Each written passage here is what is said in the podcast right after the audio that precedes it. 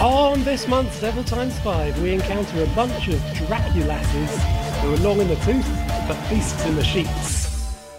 Hello, you are listening to episode 42 of the Devil Times 5 Horror Podcast, where our theme this time around is lesbian vampire movies. From the sublime to the sexploitational to the just plain shit. Uh, the women in these movies are looking for young virgin flesh, pure unsullied blood, and love to see a bunch of tits together in the same place. So we've got that last bit covered at least. I'm Cliff, and with me are Bryony, Luke, Emily, and Phil. Hey. Hello, uh, but before we discuss, is that really unenthusiastic? It was the fact that we all made the same unenthusiastic noise. Should we, should we, should we retake that? Or- No. Let's just spend an hour and a half going tits. Bryony, Luke, Emily, and Phil.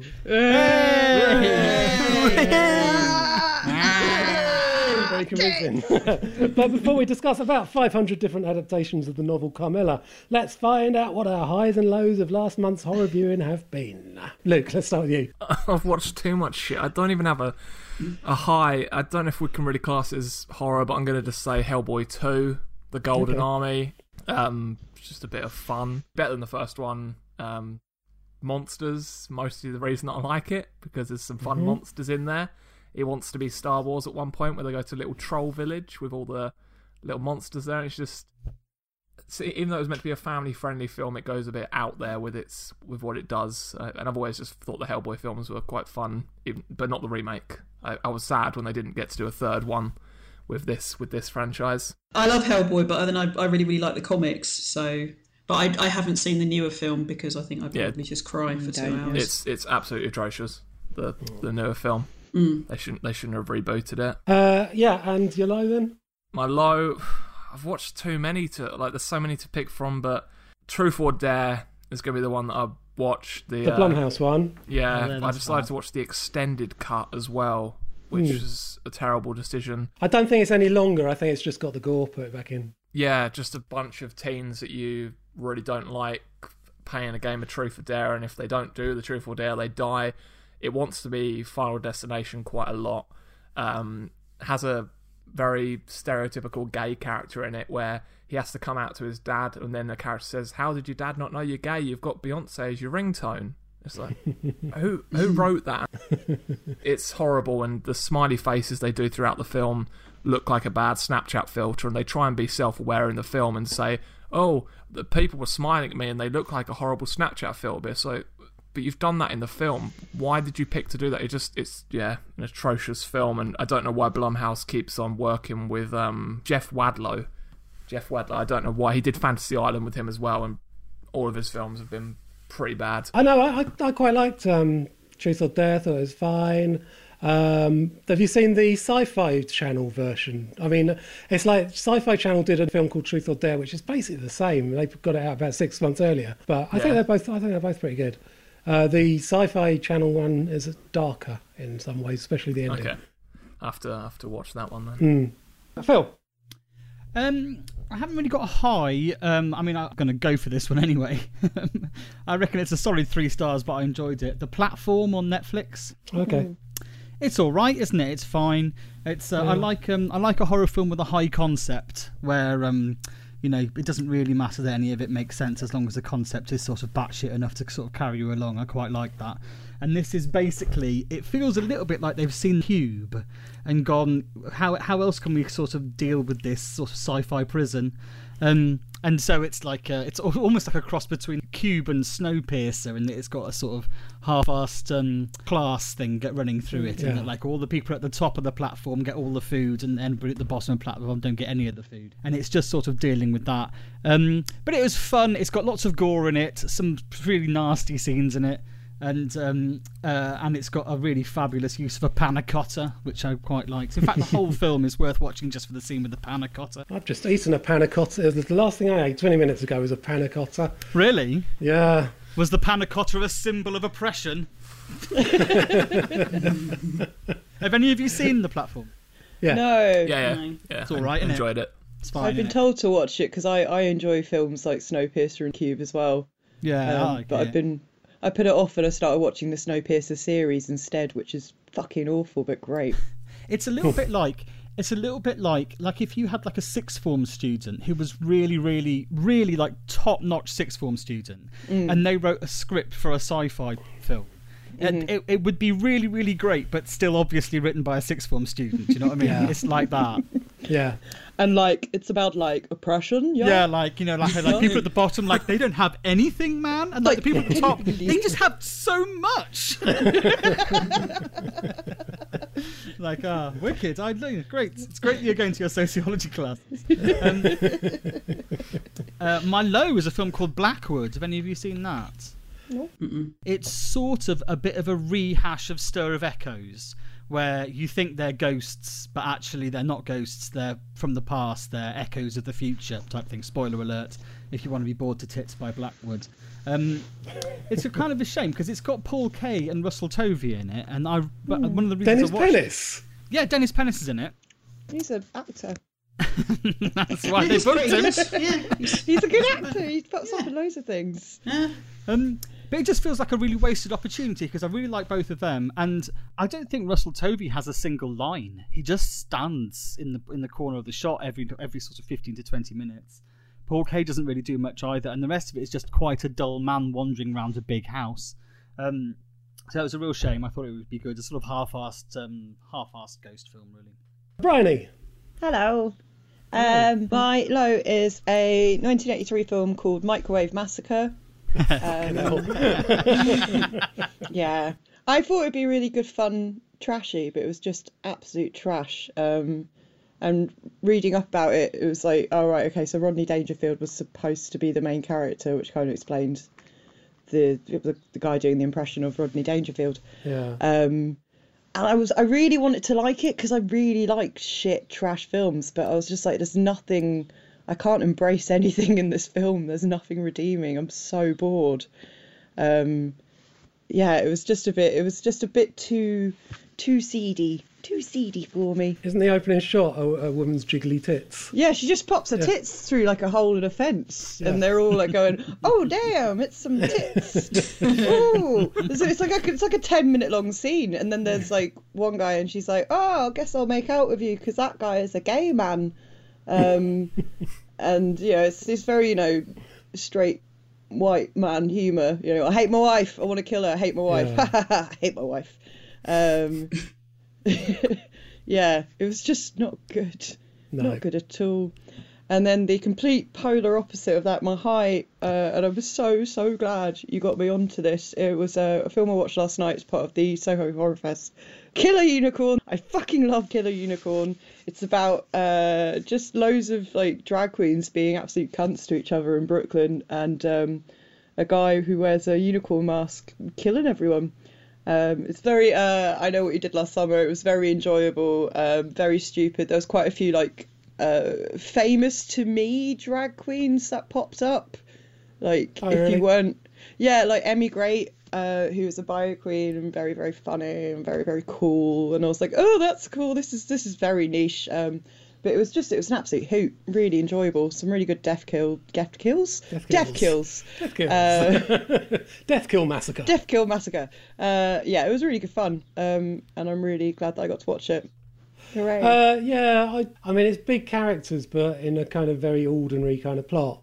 For me, it didn't work. Like, I think if you're going big with the characters, you've got to go big with the over the topness of everything else.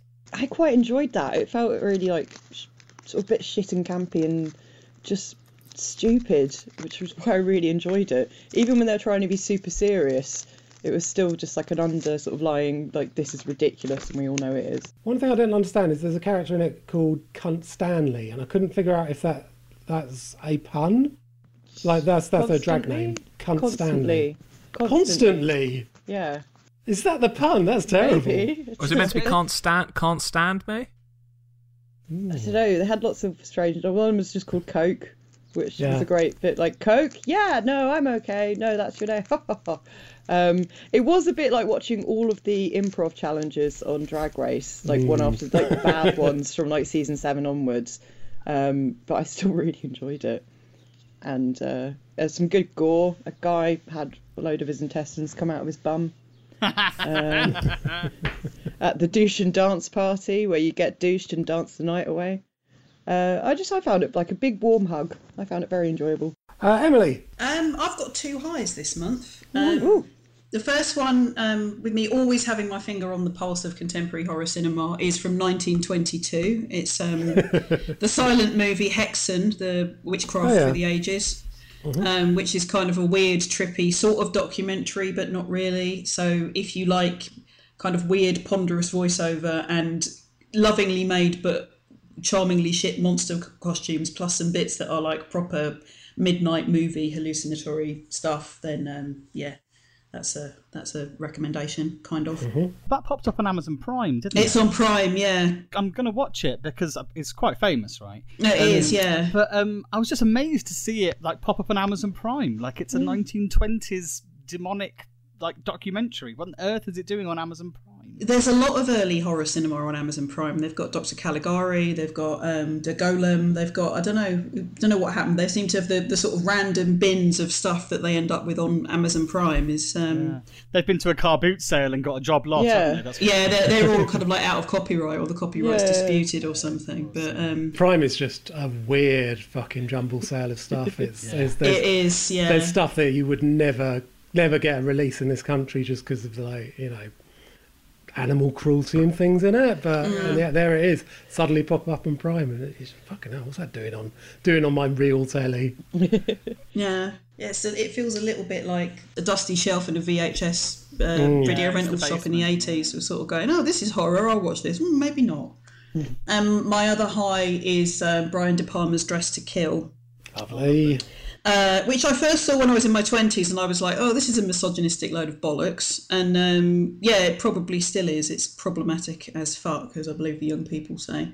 But it is also really, really good. And after all the giallo films that we've watched recently, it's kind of interesting to see somebody doing that kind of plot, but in a very kind of artful way. And also, it's got Nancy Allen in, and she's great. So Yeah, and that scene in the gallery, the wordless kind of seduction Yeah. following each other, that's amazing. So it is, yeah. And um, there's also some bits of it that are just like, oh, come on. But one thing you can say about Brian De Palma is he's never he's never subtle, so it's not one to go. Oh, I wonder what he meant there.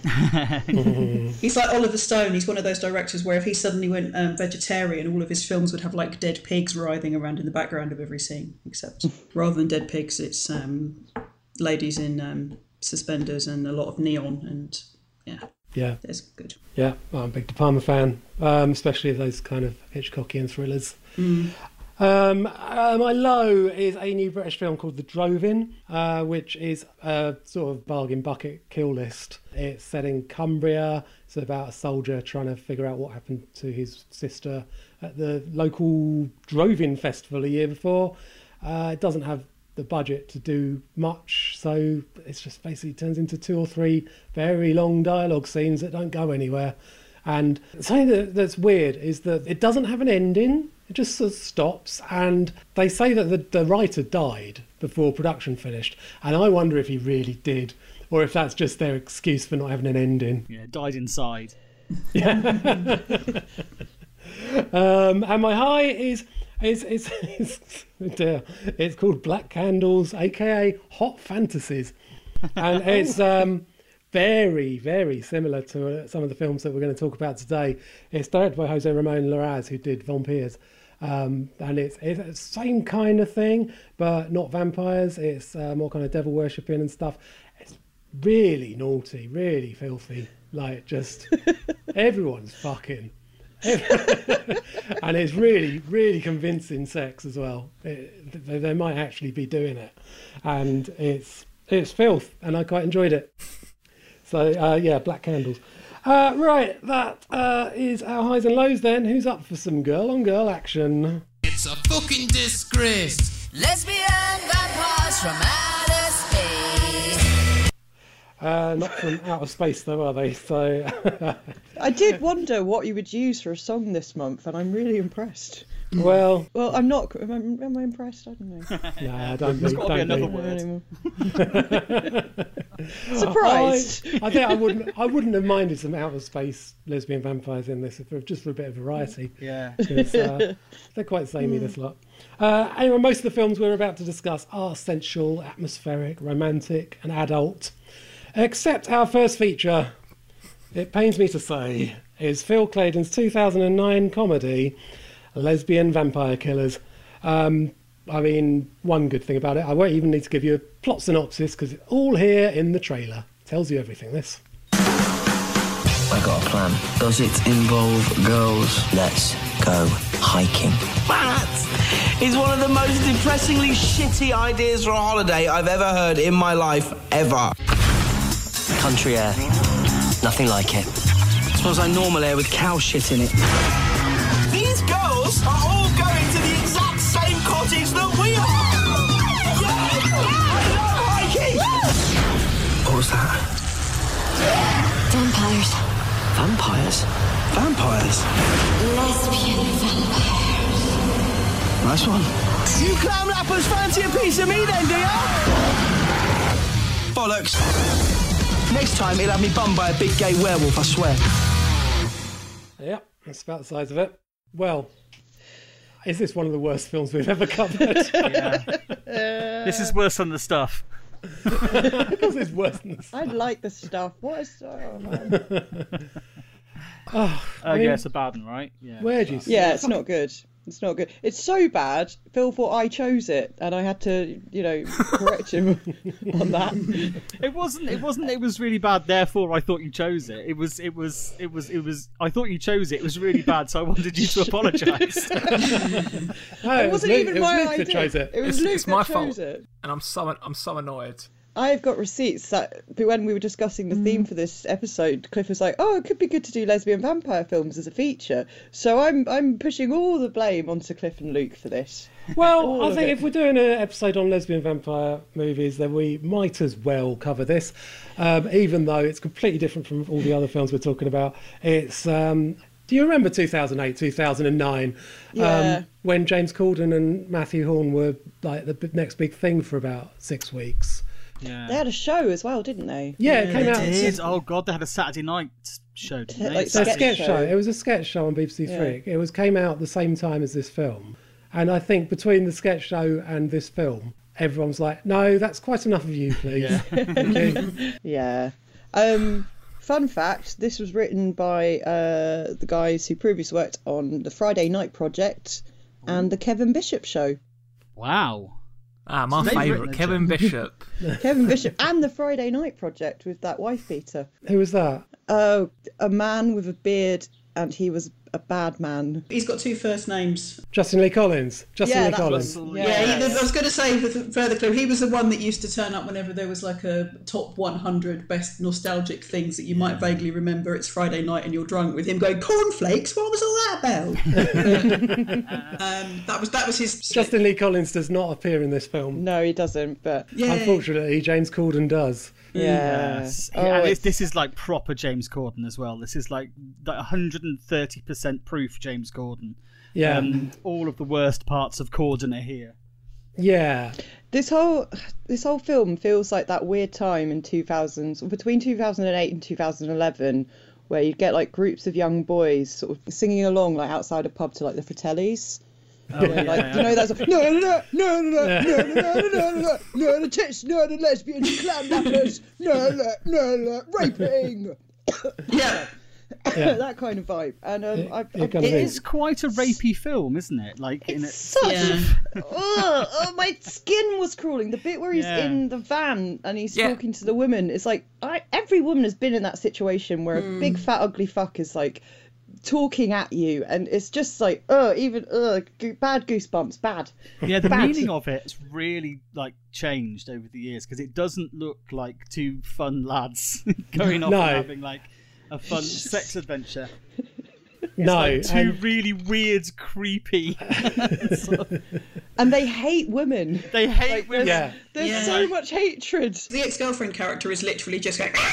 Yeah, that's right. they literally could have just replaced all of her dialogue with that. You know, like with the Charlie Brown cartoons, where the teacher was just like a mumbling voice. They could yeah. literally have just done that. The fact that this film was made as recently as it was is quite um, quite bizarre. And there's something about James Corden that, for all his like sort of cuddly comedy persona, I, I think there's a real nastiness to him. And when mm. he, when his character in this says really horrible things, like she was just a complete fucking bitch, Fucking bitch, yeah. Mm. that sounds to me like Corden saying that, not his character. Doesn't sound like the sort of thing this mm. this fun Fletch guy would say. That's James Corden talking about all the women who've who've dissed him and oh, he hates Ob- them. Obviously, for the sake of um, being roundly sued, I reckon because you also said that's absolutely not the case. possibly, but Yeah. It's not like he's playing a character that's like that. In the, the film seems to kind of endorse that. There's never anything like, "Oh, this guy's a tosser." Oh no, Let's it's on their laugh him. side. What yeah. a monster! It's on it's on his side. Yeah. yeah, but you, you can't be sued for saying that James Corden isn't funny because that's opinion. Um, no, and that's absolutely true, isn't it? Like I was going to say, if you go back and watch old episodes of Men Behaving Badly, which is sort of boorish and awful, um, the jokes are there.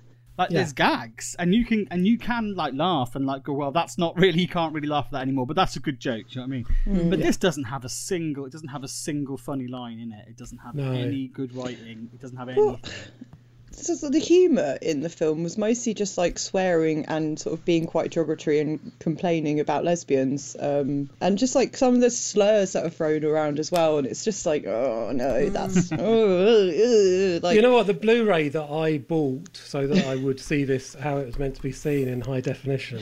Fuck it up. Um, Director's cut. yeah, it's, it's got it's one of the extra features is a three-minute swear reel where it just got all the swearing bits from the oh film. great, oh, good. Why? Why? Well, they, they needed a swear reel and a tits reel. Not that you see that many tits in it. And then basically the target audience would have been sorted and not had to waste an hour and a half of their lives watching the film. Luke, you've been quiet. Are you a secret James Corden fan? oh, fucking hate James Corden. I hate him so much, and that's what made me hate this film even more. Just his face straight away, and his first his line. face, I isn't think, it? I think his first line was like, "Oh, let's go on an adventure." Oh, don't worry, I'm not going to bum you. Oh It's like, yeah. Yeah. Great, great introduction. A bit of homophobia there. There we go. Hmm. Great introduction to the character. they've totally seen Shaun of the Dead and completely misunderstood where the humour comes from. Mm-hmm. Yeah, they're like, what I mean. what if It's like- Shaun of the Dead was unfunny? Yeah, they, they've seen like th- they've seen because it's got a very similar plot in that it's like, I mean, in Shaun of the Dead, it's got a it's got a boorish sort of best mate and a sort of understated like main character, hasn't it? And he's going through relationship problems, and that's essentially the setup of this. But all of the sort of heart and love and gorgeousness Mm. about Shaun of the Dead is just com- they've completely glossed over all of that, and it's they've just turned into a, they're just two complete dickheads wandering around a forest. Yeah. Um, Well, you say it's a forest. It's more like a small room with some trees in it, isn't it? they're just Yeah. in Yeah, one room. it's Such an obvious set.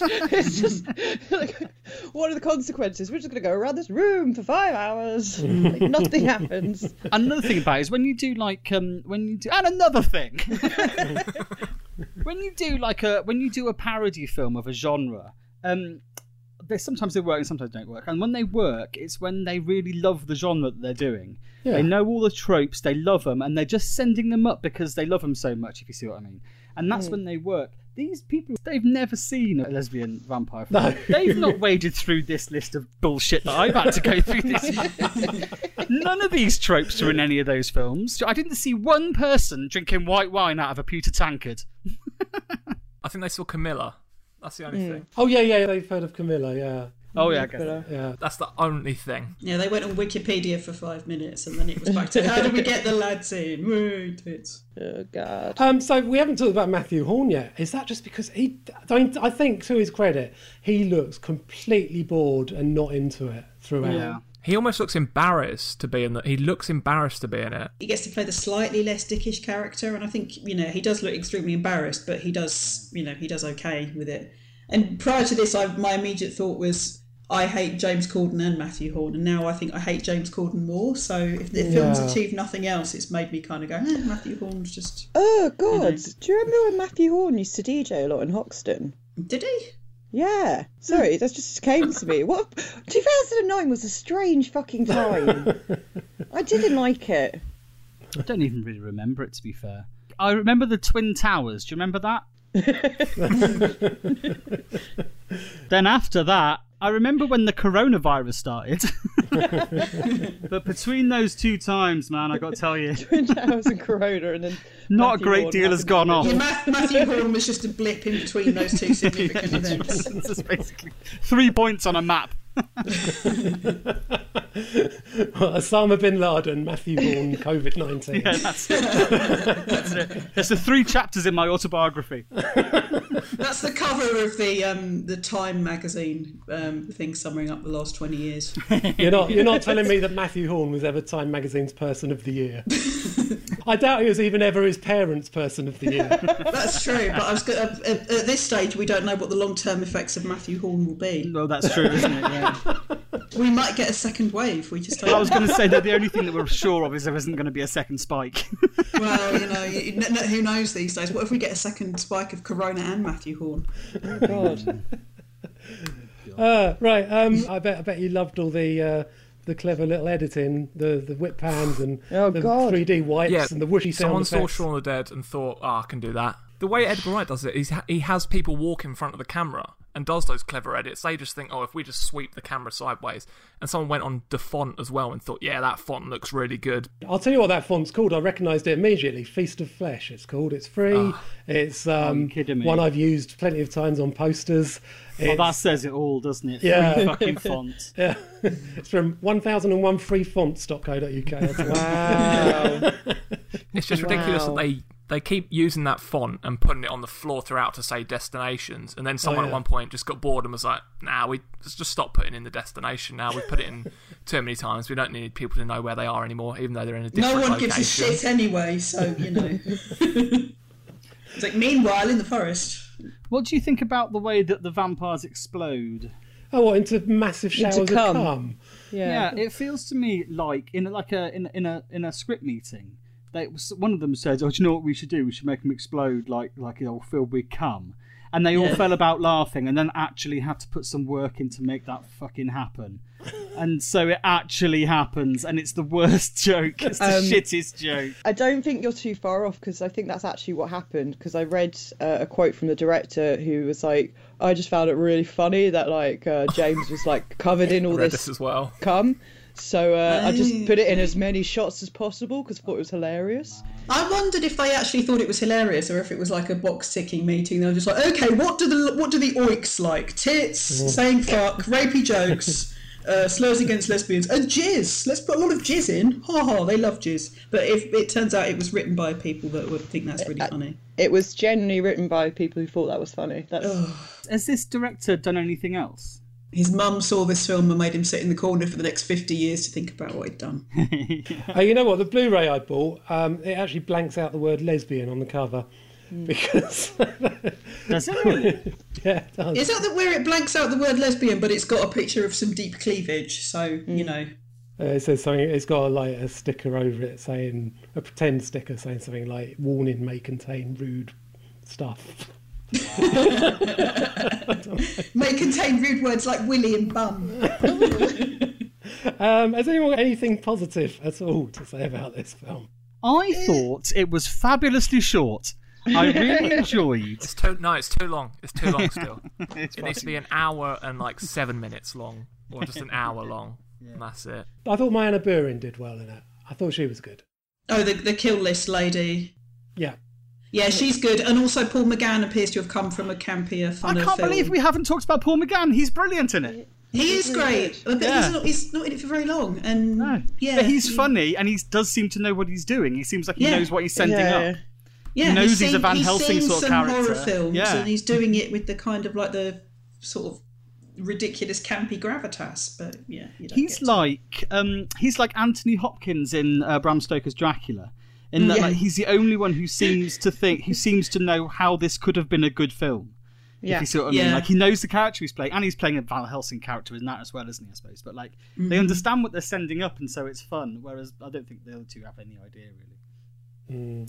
It got one laugh from me, Yeah. I'm ashamed to say. And it was the first like the sort of Coppola style opening, where it's like this is what happened. So he lopped her fucking head off, and I was like, huh!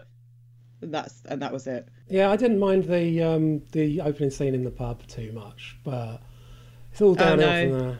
That that that scene in the pub was just a really really like pound shop version of the scene in the pub in Shaun of the Dead. It was really sad. It was sad to watch. With a little bit of the the um, pub in American Werewolf in London as Yeah. well. It was like Amdram. Like you've gone to Croydon to a local theatre because you know there's nothing else on. This is what hap- This is what's going to happen after Corona fades. Um, there's no theatres apart from Amdram, and they're doing their own. They're all going to be doing productions of lesbian vampire killers. Yes. And it, it, it'll be it'll be a musical. Will there be a splash zone down the front? No, yeah. and they'd use they'd use real jizz because of now with real jizz because they've been collecting it. For, they've been collecting it throughout lockdown. yeah, passing a jar around. Go, come on, it's, it's for the show. oh no, it's taken us down to their level. right, us lesbian vampire killers. The moral of the story is cocaine is bad. um, but how about other lesbian vampire films of recent years? They can't all have been that bad. Now they all sucked. hey, hey, hey, Well, we watched one last night, didn't we, Bryony? Yeah. Uh, we, we are Yeah. so bleeding edge. We are going to talk about a film that came out, premiered last night. Um, so, two days before this podcast goes out. Um, After Dark by Charlie Steeds, also known as Vampire Virus, which is, uh, well, Self-explanatory, yeah. yeah, it's just about a woman who, who gets seduced by a, a vampire and uh, turns Gets into a vampire, as, as always happens. Yeah, it's a very, very heavy-handed uh, allegory for queer issues. There's a beating scene. That's a homophobic beating scene, not, not yeah, yeah, not beating off scene beat- Yeah, well, uh, it was all right. It was, it was, it did what it, it did. Uh, it got a bit boring towards the end. The Mm-hmm. teeth were a bit shit. Uh, but they tried really hard, is what I got from it. Like the the whole team behind that film, they really tried, uh, and it wasn't it wasn't as bad as others. That's true. I, I had fun for the first half of it, and then uh, I, for me, it was the incessant pounding synth soundtrack that was really cool to start with, but just never stopped. Do you know what? With the um the uh, credits, the the the uh, font was very Stranger Things, and then the music sort of kept with this Stranger Things like synthy '80s vibe. I think that's just style. Um, because there's another thing I was started watching. Well, I watched one episode and gave up. It's called Blood Machines, and it's very synthy. Oh yeah, yeah, I've seen that. Yeah. Yeah, I think it's synth is in at the moment. So good news, synth fans. um, Well, the music in Blood Machines is pretty good though. It is Um, good, but it's it's uh, not about vampires though. No, So it's got naked ladies in it. it does have naked ladies. They are from outer space. So it's as good as it's as close to lesbian vampires from outer space as we're going to get. Yes, um, but no, After Dark, yeah, they, they they tried. It was it was an enjoyable story. Um, it was an interesting take on the lore. Uh, it was it just uh, it just felt a bit cheap.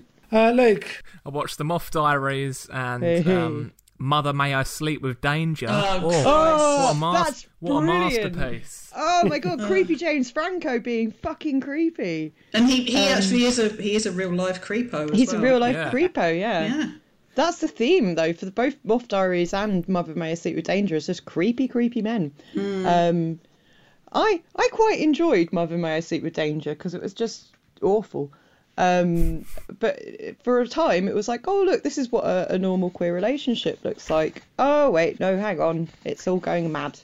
well, it's an Um, adaptation of like a young adult book, which isn't about vampires at all, and they've just shoved vampires into it because Twilight. Twilight was big. Yeah. It didn't feel like a film that was that. It didn't feel like the filmmakers ever thought that I would be watching it. no, no, no. It's very much for teenage goth girls, isn't it? yes. Yeah. Yeah. Definitely. No, I was not catered for.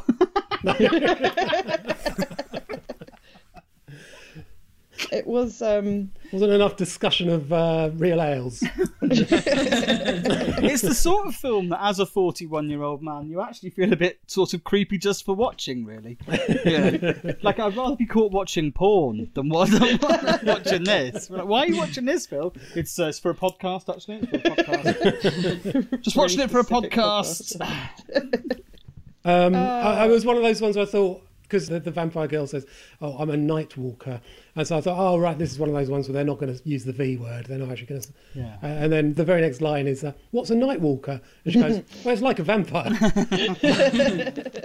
yeah, it's it's it's just kind of soulless, but it's very issues based, isn't it? Mm-hmm. A little bit of domestic abuse, single parents, date rape. Date yeah. rape, Yeah, Yeah. he tries to day Yeah. rape her, and then doesn't really get any consequences from that. He turns into a cool vampire instead. Yeah, he gets to suddenly be the leader of the vampires, even though this this gang of, this gang of female vampires have been stomping around, being kind of like, oh, we, we'll get you and vampire you up, and then suddenly th they turn him into a vampire, and suddenly he's in charge. Like. And also, and also very interested in Amdram for some reason. Like, Yeah, well, I think that's another sort of targeting the teenage audience, isn't it? It's like do your English literature homework while you're watching this film. yeah. Learn a bit about Macbeth. Yeah. It's also got to be one of the worst titles for a film of of all time, isn't it? I think. I know, I quite like it. Mother. May I sleep with danger? No, you slept with Danger last week. Sleep with Puddleton. We have many chihuahuas. If you sleep with danger every night, you won't you won't enjoy it anymore. Thrill will be gone. You won't feel the benefit. I nearly said that. Yeah. Yeah, where are we going next? Moth Diaries. Lily Cole's big weird face. Uh, yeah, which makes a good vampire. Yeah, she makes a good vampire. She vampire. does make a good vampire. It's a shame the movie's absolute shit. This is another one where I felt that I probably shouldn't be watching it. Yes, young girls in a school talking about teachers they fancy, right? Don't you find that all films set in girls' boarding schools have exactly the same atmosphere? They've all got this kind of wafty, kind of rural throwback retro 19th century, even if they're not set in anything like that period or that setting. Yeah, they all seem like a picnic at Hanging Rock, don't they? Exactly, exactly. That's exactly what I thought, yeah. Wafty girls. Wafty girls. Wafty yeah. girls. I was a wafty girl. I didn't go to boarding school, but I did go to an all girls school, um, which is shocking, I know. Uh, So how so how spot on are these films as a pretty representation? honestly, the Moth Diaries was quite spot on with like the, the confused, really intense friendship that you have with girls at that age. At least I did, like really intense. And if they spoke to someone else, it was like they were cheating on you, and it was just like, what the fuck? But I thought you loved me, and it's like such a weird time because it's like hormones, and particularly when I was at girls' school, it's like, oh, I don't know if I want to hang out with you or freak you. Like it was really confusing, and I think it, it hit on that quite well the, the jealousy and the tension. Um, but then the rest of it kind of just went off the deep end. I mean, there was a pedo teacher right in this film, and nothing happened to him. Yeah. Did anyone yeah, else that was like that was weird. that was weird? And um, I thought, okay, well, maybe these vampire ladies can fuck him up, but nothing happens. Um, no, that was that. I thought they were going to fuck him up, like, Yeah. considering a lot of innocent girls just got lobbed out of windows, I thought something Hmm. would happen to him. But no, it's not. I suppose that the it, it would have gone away from the whole theme about these intense sort of slightly destructive and um, codependent friendships that they were covering Hmm. out because I, I felt that because I went to an all girls school as well except mine involved more fighting and um, unlike the um, the school depicted in this movie not everyone was five foot ten and willowy and all just like "Ah, Chuck wants to sleep with me but I don't know oh, what am I going to do it was, it was a lot really, more That's a really good description. You, out of all these films, the, the willowy women, like that, you, there's one sort of person who's represented in these sorts of films. Isn't there? Yeah. they're all women with consumption. They are yeah the willowy wafty women there we go oh, maybe that's why I had such a good month. I love a willy, willowy wafty. woman. Willy wafty Good old Willy. It's like watching 30 hours of Florence and the Machine. yeah. yeah. Florence and the Florence and the wafty Willy New studio album coming soon. She played in my canteen once. It was really weird. The canteen. Yeah, she came to ah. my my uni canteen and she just started singing with a harp. Oh, It was God. 2009. It was when Mathew Horne was DJing in Hoxton and everyone was weird and on MDMA and Clarky Cat and meow meow and horrible times. Um, how well has Nadja, as I like to call it, Nadia or Na- Nadja, how well has that aged? That's that film's hilarious. It's a music video. Yeah. It- It's really difficult to work out if it's good or shit, isn't it? Because it has, there are part, parts that are genuinely really funny and really good, and other parts are like, what the fuck is this? I really liked that one, though it is the most 90s thing ever. I mean, literally. The just- soundtrack. And the haircuts. There was like chronic curtains going on and lots Yeah, of bad, billowy. bad bobs. Yeah, I liked um, Van Helsing as a pisshead. I really enjoyed that angle. yeah. Where he was just a bit mad, like just he was uh, Peter. Is it Peter Fonda? It's Peter Fonda, Yeah. What yeah. is he yeah, doing? he played him fantastically. He was good. I, I like the. It reminded me of a lot of kind of like mid '90s American indie films, like sort of the Hal Hartley ones and stuff like that. It's just got that kind of deadpan, weird vibe, and also the vibe of, is this ridiculous or is this really Yeah. clever? And yeah, really liked it. Yeah, there were times where it's like it's this would be really easy to parody, but it is or is it a parody already? I'm not sure. Mm. Yeah. And there's some great lines with like, "Oh, I live by the Black Sea. Is Black Sea black? No, it's blue." Um, What's the or like, spider one? I love the spider Oh, one. I tried to teach the spider French. Yeah, wasn't interested. um, wasn't but interested. He wasn't in- Oh, maybe he's got a learning difficulty. yeah, that's I know it's not directed by David Lynch, but It but was presented by. presented. yeah, presented by him and starring him as well as the man behind guy that just stares in the police station. Yeah, the morgue But- attendant guy. Yeah. It just felt like it was. It felt a lot like it was directed by him. It just felt like it was something from Twin Peaks. Oh, I wish it had been. But yeah, there was parts of it that felt like I I'd gone into an art gallery and this was just being shown on the screen. I wanted to enjoy it, but I didn't care too much for it. I think the characters are good. There's some there's good performances in there, but the um the wife did look like a child. The one when the, when you first time the guy asked how long have we been married for, and I was and they then kiss, and I was like, that doesn't look like an adult that's in this film. Okay, if you're going to watch over a dozen lesbian vampire movies in one month, you're going to become very familiar with the story of Carmilla, which was a novel written in 1872 by Sheridan Le Fanu, predating Dracula. So uh, I've fucking sick of Carmilla. I've I've seen her story over and over again this month, and it's never very interesting. I'm kind of amazed that there's quite a lot of variations on the um, trying to do an anagram of someone going, no, she's not Carmilla, she's Oh, Mia yeah. Carla. Carla. and there's so many portraits with not good likenesses. yeah, And you go, my God, it's Carmilla, and you go, is it? Is it? Well, it's a woman, certainly, even from this distance. yeah. There's a lot of that. Um, so, well, what's your favourite Carmilla adaptation? Or Lesbian vampire killers. no, it's not. Uh, she's the she's the best Carmilla. I thought Lust for a Vampire was quite a good one. That's Hammer one of the best ones. That's the one with the dog called Adolf in it. Yes. Yeah, it has a dog. There's an Adolf. I'm like, oh no. It's meant to be set in Austria, I think. Yeah, but like, Yeah, because obviously this dog everyone in Austria has a dog called Adolf. If it was made in 71, like you'd think they'd have a, a clue. Yeah. I really enjoyed this one. And when I say really enjoyed, you know, watch till the end. Um, Uh, yeah, I mean, it's, it's it's just your ordinary off the peg Hammer film, isn't it? Hammer horror film. Um, Yeah. And you know, they know what they're doing. It's not particularly special. Hammer but could at least do these well, couldn't it? Like, if you want a lesbian vampire film, then Hammer are going to really. They know what they're doing with this sort of thing. So even when they're bad, they're really watchable. And I, I, I, I'm a, I like Hammer anyway.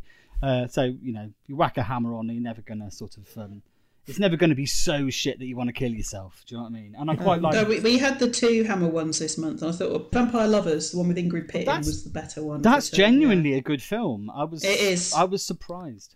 Lust, Lust for a Vampire is the one set in the girls' college, and yeah, there's Yeah. a dog called Adolf, and A dog um, called Adolf. There's there's only one person in it who can act, and it, she really takes you out of it.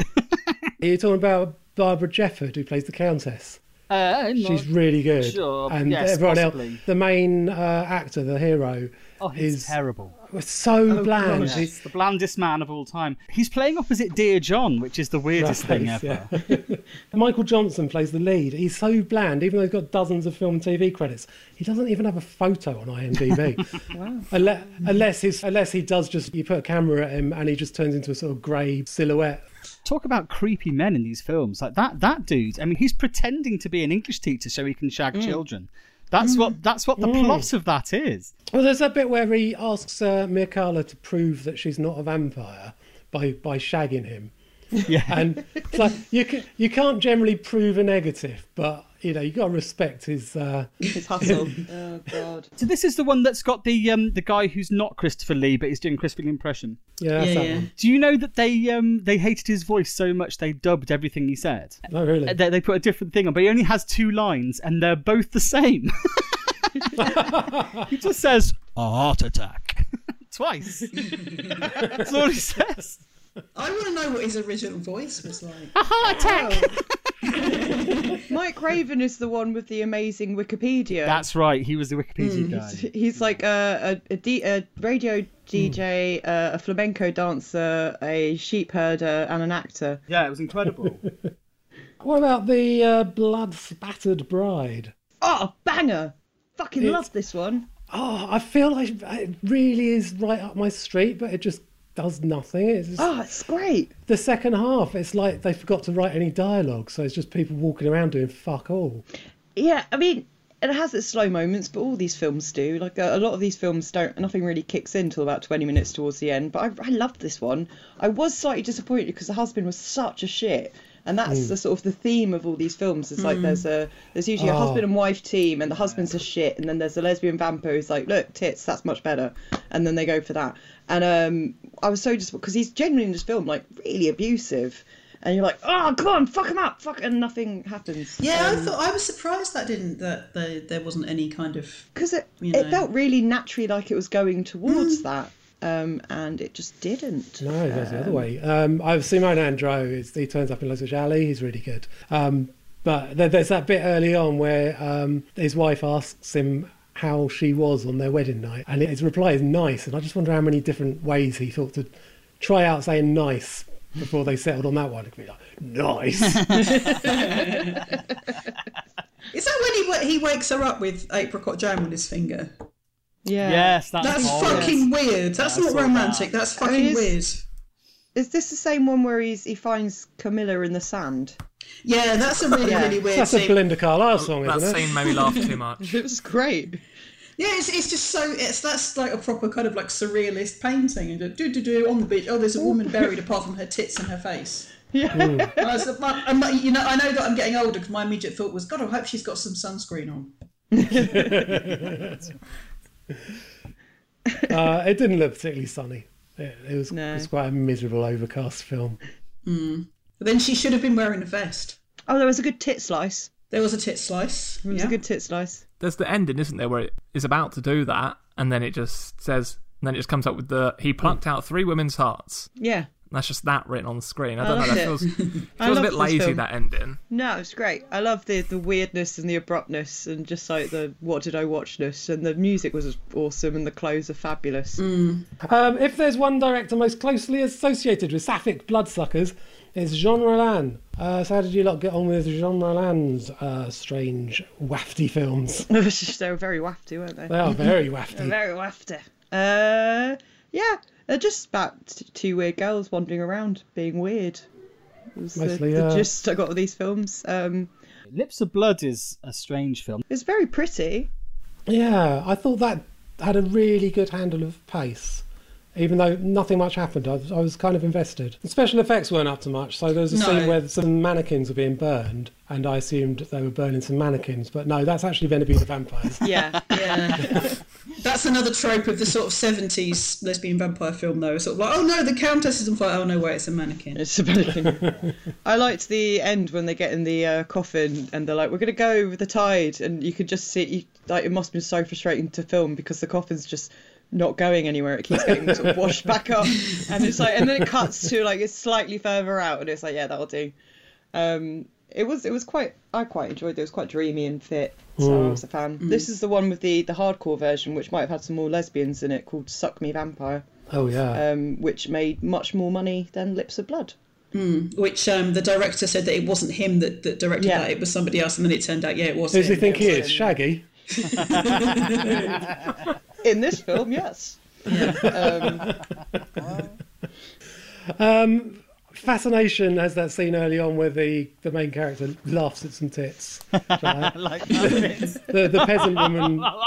Yeah, so- Oh yeah, Fascination was good because that one had a real kind of sense of sort of mischievousness in it. It was like we know how silly this is, so I yeah, you, you had that, and that was that was very stylish as well. You had the scene Yeah. with the girl wearing the long cape with the scythe, and also the the kind of the, the bloke who's the um, the thief on the run has got an awesome blazer that's all stripy. And it has um, Yeah. it has a sort of a trope which I've noticed in a lot of these. It is um, a, va- a lesbian vampire's propensity to wear a long chiffon gown with no drawers on. yes, yes, Yeah, fabulous. Is it chiffon? It's yeah, it's it's sort of more yeah. It's basically tulle, they're basically naked, but they've got like a, yeah, like yeah. a see-through yeah, towel. yeah. There, there was the, the the three women in Lips of Blood, kind of like wandering around in the cemetery in Paris, and then in in Fascination, the the guys in the castle, they were like, "Oh, we're going to have our special ladies' ritual. Yeah. You just you wait," and then they're all wearing those. It's they literally tell him over and over again at midnight we're going to eat you, and he's like, It's like, "Ha, ha, brilliant, yeah.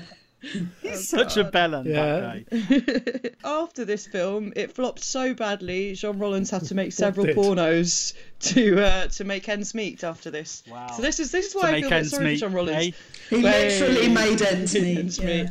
This is why I feel sorry for him because his films are so beautiful and so Hmm. weird, but like they obviously just weren't appreciated at the time, uh, and he just had to make loads of skin flicks. Um, so He there you loved it. Yeah, he did. But then, you know, he, he completely, you know, didn't take any credit for Suck Me Vampire. so there must have been a point where he's like, I'm trying my best. I'm trying so hard. That's definitely an example of a title that sounds better in French, isn't it? Suck Me Well, Suck Me Vampire. Suck me vampire. yeah. Um, well, never mind the romance and wispy waftiness. Uh, shall we start talking about the sexploitation ones? Yeah. Because that's what I fucking came for. I like to love stories, to be honest. But yeah, tits. Yeah, tits. Um, I didn't like Vampiros Lesbos, Jess Franco's one. Um, I found it very boring. It is quite and, uh, boring. that fucking screeching psych jazz score that plays over everything. Oh, I love so that. I annoying. like, I like, I the, love the, that. I like the score. But can you imagine watching those sex scenes without the score?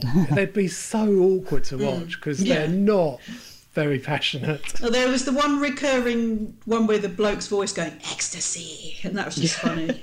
Um, You like it. um, were those was that like a thing in the seventies? I know I know live sex shows were a thing, but it's just Oh, like yeah. everyone sat so politely, like with the misses. yeah, that was weird, That- and it was it was quite a. I'm, not, I'm no expert, but that was quite badly choreographed stripping as well. It was just sort of Yeah, the robot, the sort of the robot dance thing, and like, just- yeah, I yeah. don't know.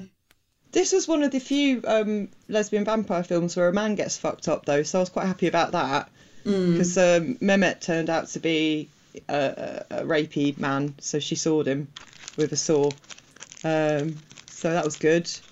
Uh, I was confused, uh, but I did like all the long, long nudity. the long nudity. Long, long, long nudity. long tits. Just long flapping bush. in the wind, being long sad about pubes. death. Uh, it was good. I actually did like the Devil's Plaything, aka Vampire Ecstasy. Oh, is this Uh, the one that- where there's just like the women in, in body paint, right? Yeah, Yeah. just And going, I, I- ah. I love the idea. Uh, I mean, what was their direction? That, that every day they're on set, they're just got to play the bongos with the tits out every day. it's your whole job. But you know what? I, I actually found this one really hot. Why? Why? I, I think the, I think uh, a couple of the actors in it are really good, uh, especially what's her name, Mar- Mary Forså, who's the one who really wants to get off with the vampire women, but they well, she just can't be satisfied. I think she's getting off with everyone, but she's like insatiable, and she's really good at playing that. She's like just needs to get off more, and and and the the, the main vampire woman, uh, Wanda, is like she's got real sort of se- sexuality to her, and it's just hot, and it is it's the most lesbian vampire film going. I mean, I'm not saying it it tells us anything about the LGBTQT plus experience exactly, but um, it was the sexiest one I saw. I fell asleep during this one. I didn't finish it. Well, I, mean, I uh, feel sorry for you. Yeah, I mean, I tried. It was just, it was very German, and I fell asleep. It reminded me of Lockdown. Actually, a lot of these films reminded me of Lockdown because of, well, I mean, it, the, the My character how- lockdown has not had this many phallic candles in it. Oh yeah, the My phallic lockdown has been bereft, clearly. You should start making them. They're quite easy to get into candle making. Little lockdown hobby. But I think I, I think being a lesbian vampire is, is quite lockdowny because like um, you can you can barely leave your castle. Yeah. The passing of time has no meaning, and you get up to loads of weird things that you can't tell people about in case they disapprove. And you get really long fingernails. Well, okay. Your mum, your mum cooks you a pie that isn't actually a pie. It's, you can tell it's from bought from the shop.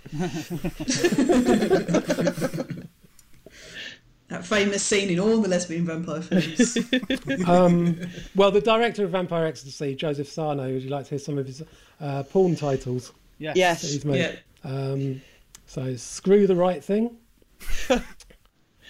One called Hung Jury Hey. and subtle. Coming on America. Ah, I like it. Not coming in America, coming in America, coming on America. Okay. We don't want to get pregnant, so Yeah. We just jizz everywhere. So is Yeah. so is that a remake of the Eddie Murphy film then? Yeah, it's a direct. Shot for Shot for shot, shot. for shot. I was going to say. And was, and was the first one and was the first one a Spike Spike Lee remake? Yeah, that's right. Yeah. Wow. Okay. I don't know. I haven't seen them. I'm just assuming. Oh, somebody should have done like a gay porno with "Do the Right Thing," where instead of like setting fire to the cafe, they just all end up fucking. Yeah. Kick the Public Enemy soundtrack. Brilliant. What film wouldn't be? Dear Spike Lee, I've got a good idea for you to remake one of your films. What film wouldn't be made better by that being the ending? Like, just think of any film. Ghostbusters. If they all just anything. What using the marshmallows loop? Charlie and the Chocolate Factory. Yeah. Oh yeah. Oh okay. no. Oh, Wasn't that two girls, one cup? Two Oompa Loompas, one cup. Um, what about Vampires? Uh, Jose Ramon Larraz's Vampires. It was very British, apart from the, the opening scene where it was just like, oh, this is going to be all tits and guns, and then all the way the way through you have the sexy vampire ladies, and that, that one woman in a tiny caravan with her boyfriend going, I think there's something up with those women, and the, the husband going, don't be ridiculous. Some of the most rancid kissing I mean, I've ever seen. Like proper makes you feel violently ill in your stomach kissing. Like that oh kissing. Oh god, disgusting. Didn't you think the the main bloke looks like a shit Terry Wogan? He was like, it's, so, so- it's like it's like watching your dad or something, isn't it? It's like your dad in bed. Oh god. the only thing I like this one. It was nice to see. It was nice to see the proper proper shots of the house of the of the Hammer House. Um, all right. uh, and uh, the one that's in Rocky Horror and everything like that. That was that was that house. And oh, some- is that the same one? Yeah. By like And, um, yeah, Bray or whatever. uh, and and we you could go there, you could visit it and everything. We, we went and visited it last year, and it's it's amazing to sort of see it. Just like fucking hell, that's that house because it's in so many horror, horror films and all that stuff. That was nice. Um, but mainly, all I remember about this is um, bad kissing. Um, yeah. Uh, there's a good sort of bit of uh, wine tasting education in it. Oh, I love the wine tasting scene. That's great. Mm, Is it where's it from? Is it Australian? No, not Australian. Hmm. South American? Mm, is it South American? No, I don't think it is. He does name loads of different grapes that it might be, but Mm. just before they attack him, he's definitely got a semi on. Hey.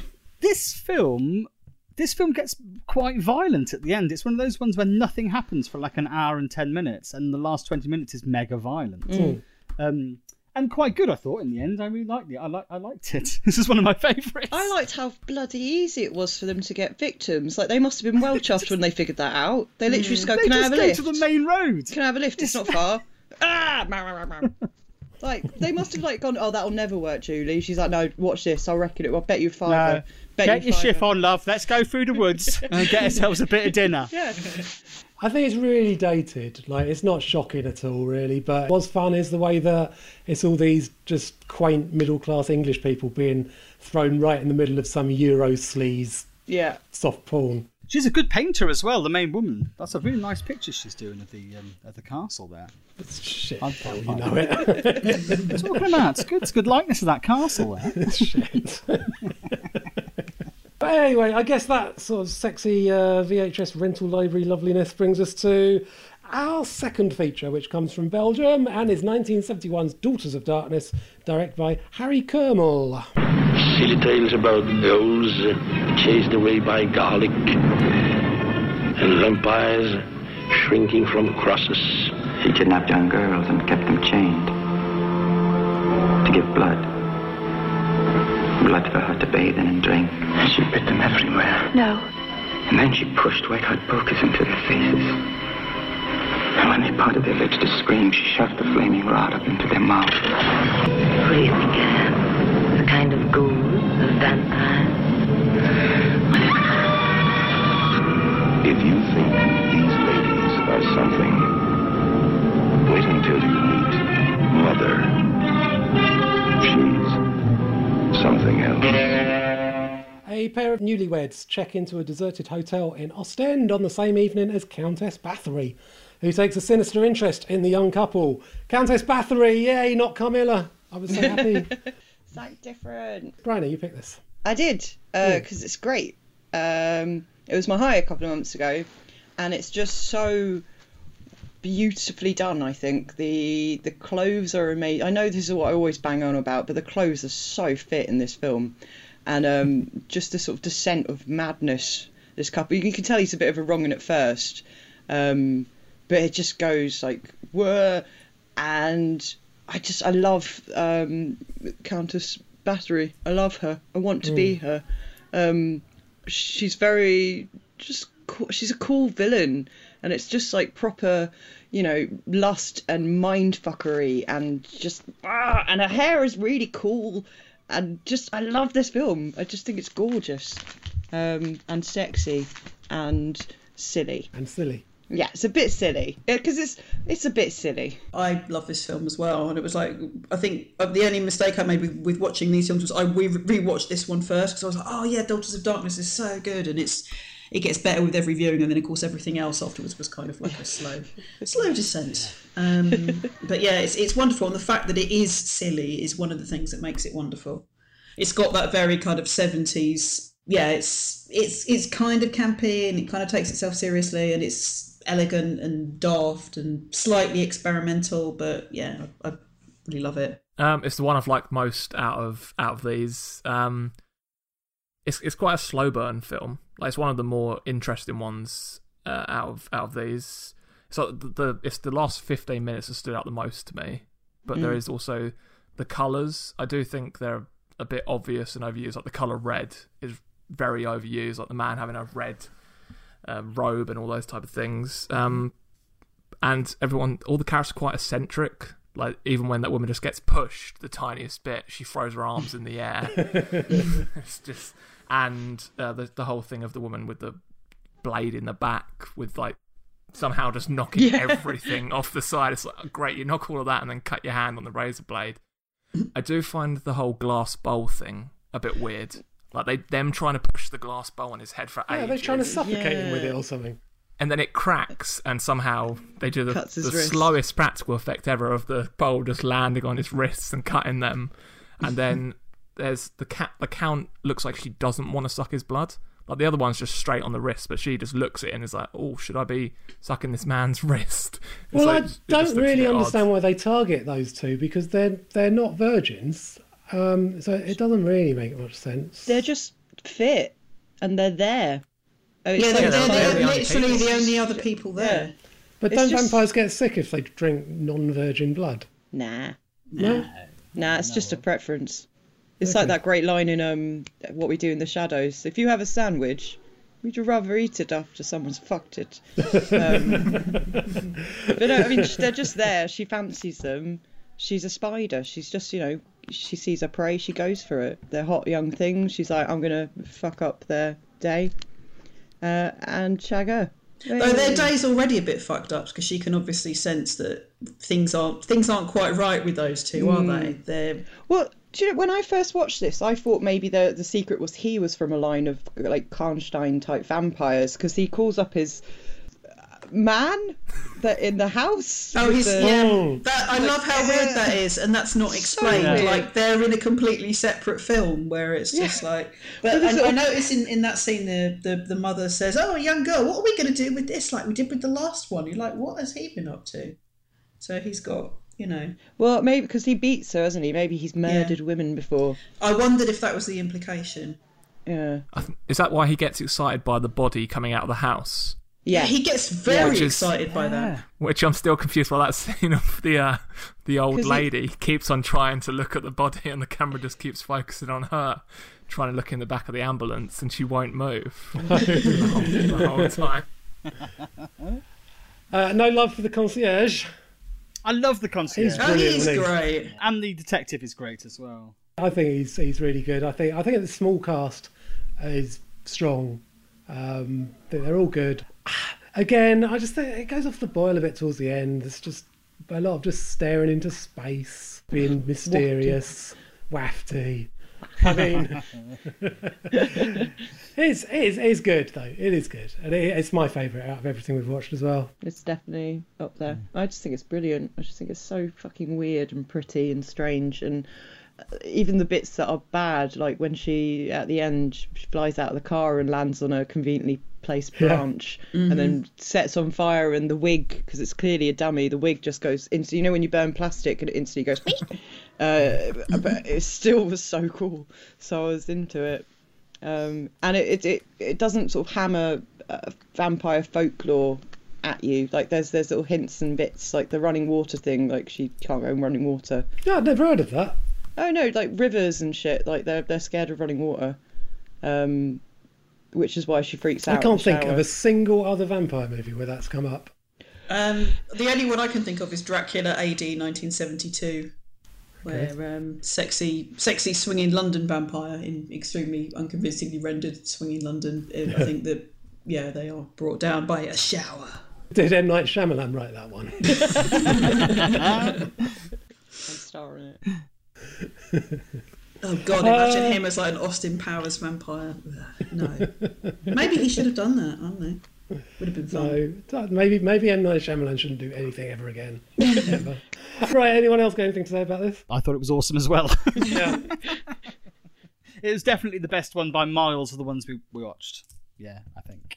She's the only vampire that actually seemed like she actually was a vampire. Um, Mm. Like who who put a lot of effort into the way that she moved very Mm. gracefully and Yeah. spider like and bat but well spider like really isn't Mm. it and sort of like slow and then fast movements um i really like the fact that she she really got over i thought she was amazing i mean she really makes the film right and then i like the fact that um, she does that thing of like she's been alive for hundreds and hundreds of years so she just can't really be fucked anymore and I really like that. Like uh, they don't often get that sort of into vampire films. How they there's a few that do it. I think Near Dark is pretty good, right? For them, like I was just fucking so sick of being alive. And like when they're in the car at the end, and she's going, "Oh, just drive faster. The day is coming." Just couldn't give a fuck. Yeah, that ending would make a lot more sense if it was revealed that like that was the night that the clocks went forward or something. Yeah, But that's- that's right. I've been here before. We've got an extra hour, darling. yeah. So, whenever she comes on screen I automatically think of that character in Blazing Saddles like um, I'm so tired so Oh, tired Lily, Lily von Yeah. Strupp. Yeah. Uh, Wed Wells how ordinary oh well, she's based on Marlene Dietrich. Yeah, isn't Yeah, yeah, she is. So you can see. Yeah It has a, a the least sort of effective uh, policeman since The Exorcist. Like he literally does nothing. At he watches them bury a body Yeah, yeah, he just with his bike just watches them, going, "Well, I don't think we can make anything of this." But uh, well, second, the second these guys put a foot wrong, we're going to be all over them. So now we are well versed in what lesbian vampires look like, but what do they sound like?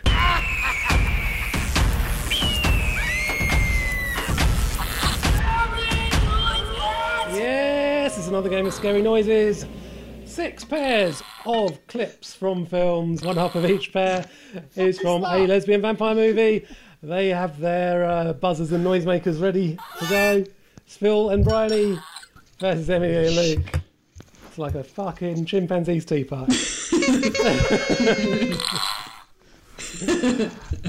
okay, here's the first pair of scary noises. No, please don't go. But you don't understand. My aunt's coming this afternoon. The Countess. Yes. Mircalla, let me talk to her. No. Oh, I've probably got it wrong. I thought the music was Dawn of the Dead, but I think I've got it. You have got it wrong. Do you want, Yeah. Ah. do you want to have a go at the dialogue? Uh, is it Lust for a Vampire? Yes, it was. Phil and Bryony, do you want to see if you can get the music? No, please don't go. But you don't understand. My aunt's coming this afternoon. The Countess. Yes. Mircalla, let me talk to her. No. Well, I only thought that I. It would not be correct. I. Richard, you must swear to me never to speak to her or to speak of our love. Mia Carla, this is the 19th, not the 18th century. is it it follows No, Oh. Luke was close. It was Day of the Dead. Ah. I thought it was. I just thought it was very similar. Yeah. Uh, number two. Lucy's just getting sicker and weaker and thinner, and Ernessa acts like this. Yes, Bryony. Bryony Party Hall, now. uh, it's the Moth Diaries Yep. Music. uh, I don't know. It went like "Wah!" Jaws. That, that was your literally your party horn that went. Yeah. "Ah!" I don't know. Uh, it was wasn't very Jaws. It wasn't Jaws. No. um, Emily and Luke, can you get the music? Lucy's just getting sicker and weaker and thinner, and Ernessa acts like this is all good. I'm worried that she's encouraging her eating disorder. Well, it's more than that. She's dangerous. She has some power over Lucy. You know, cooped up here, your girls get so close, all that emotion can turn toxic. Is it Hellraiser? No, it's uh, Evil Dead, the remake, sequel, whatever you want to call it. Uh, number three. Gone was the formal exterior that had presented itself so fearfully in its last week. Stop. Here in the dark. Yes, Bryony. Is the music Mother May I Sleep with Danger? Yes, it is. Dialogue. Uh, oh, I don't know. Take a guess at the vampire lovers. No. Uh, so, uh, Emily and Luke, can you get the dialogue here? Gone was the formal exterior that had presented itself so fearfully in its last. Stop. Here in the dark. Stop. Passion and demand. Point. Then Angus's tongue starts its slow. No. No. Tough on that. It's um, Expose, aka House on Straw Hill. Udo Kier dictating his uh, saucy novel to Linda Hayden. Uh, there we go. So that's uh, 2 1 so far, halfway through. 2 1 to Phil and Bryony. Number four. Stop that instantly. You will not unwrap the second power lead until the first is flash. Emily. Uh, it's Vampire Ecstasy, the, the, the music. Uh, Yes, it is, yeah. And I Dialogue. don't know. Bill and Bryony, can you figure out the dialogue? Stop that instantly. You will not unwrap the second power lead until the first is flash. Did you think I would be fool enough to let you throw a live power line in my face? Where was it? Oh, yes. About biochemists. A very low order of science. They're almost as stupid as airplane pilots. However, the Nazi marine biologists soon saw what an enormous economic weapon they had here. The clue's in there if you've seen it. I, but- I mean, I could only hear marine biologists, so Yeah, Nazi marine biologists, airline pilots. Uh, it was the Flesh Eaters, which uh, is a largely forgotten film, but it's good. I'm sort of getting to the dregs of my fucking Yeah. collection I'm doing this every month. You know, I'll try. I'll try and keep it accessible, but sometimes. Is it going to get to a point where you just make them up? Sort of, we won't know. I- I- well, going to be from my making point of view, we've already passed that point. uh, number five. It's huge. Yes, for New York. It's so dark. Bryony. Nadja is the um, dialogue. So, so Nadja. Nadja. and the uh, the music is from a film no one's ever heard of. I, don't, I don't know. I wasn't listening. Phil, Philip. uh, I don't know. Um, zombie apple uh, carpet badger of death. Uh, in the Oh, future, you don't know how close you are. Uh, Emily and Luke, can you get the music? It's huge. Yes, for New York. It's dark. My father was a night bird. I am the same. I find comfort in shadows. I'm no good in the day. We have an allergy to sunlight. My whole family. No? Now, Paul Blart Mall Cop. If Paul Blart Mall Cop starred um, Dani Filth, then you'd be so close. Oh. is it Dani? Is it the film that he directed or starred Uh, in? yeah, Cradle of Fear. Oh, Cradle. Oh, I God. think Alex Chandon directed it, didn't he? So where are we? 3 2 to Phil and Bryony is the last pair. It was like a few minutes later. To give you enough time to look them up on the web. Jeff. Yes, Luke. Um, it's Hard Candy. The dialogue. Yes. Uh, was the music Vampyres? Vampyres? Yeah. For the bonus point. Yeah, that's right. Von Pierce's Oh. music, Hard Candy I was don't, the know how, I don't know dialogue. how the hell you people remember the music. It's like the- horror film music is all the same. No, the mu- especially if it's like seventies horror films. I was like, this one, it was like, oh, it's got a bit of a psychedelic glam rock vibe. Yeah, that's Vampyres. I'm a swat and I, I love scary noises. So I, when I watch these films, I make mental notes of the Oh, interesting do you? music. Yeah. Well, maybe I should do that. then I'd get a question right. Paying Well- attention. That's your secret weapon. So that was 5 3 to Emily and Luke.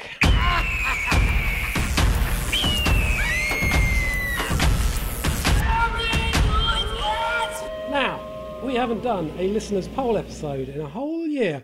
So, what we'd like you to do is let us know your top five art house horror movies.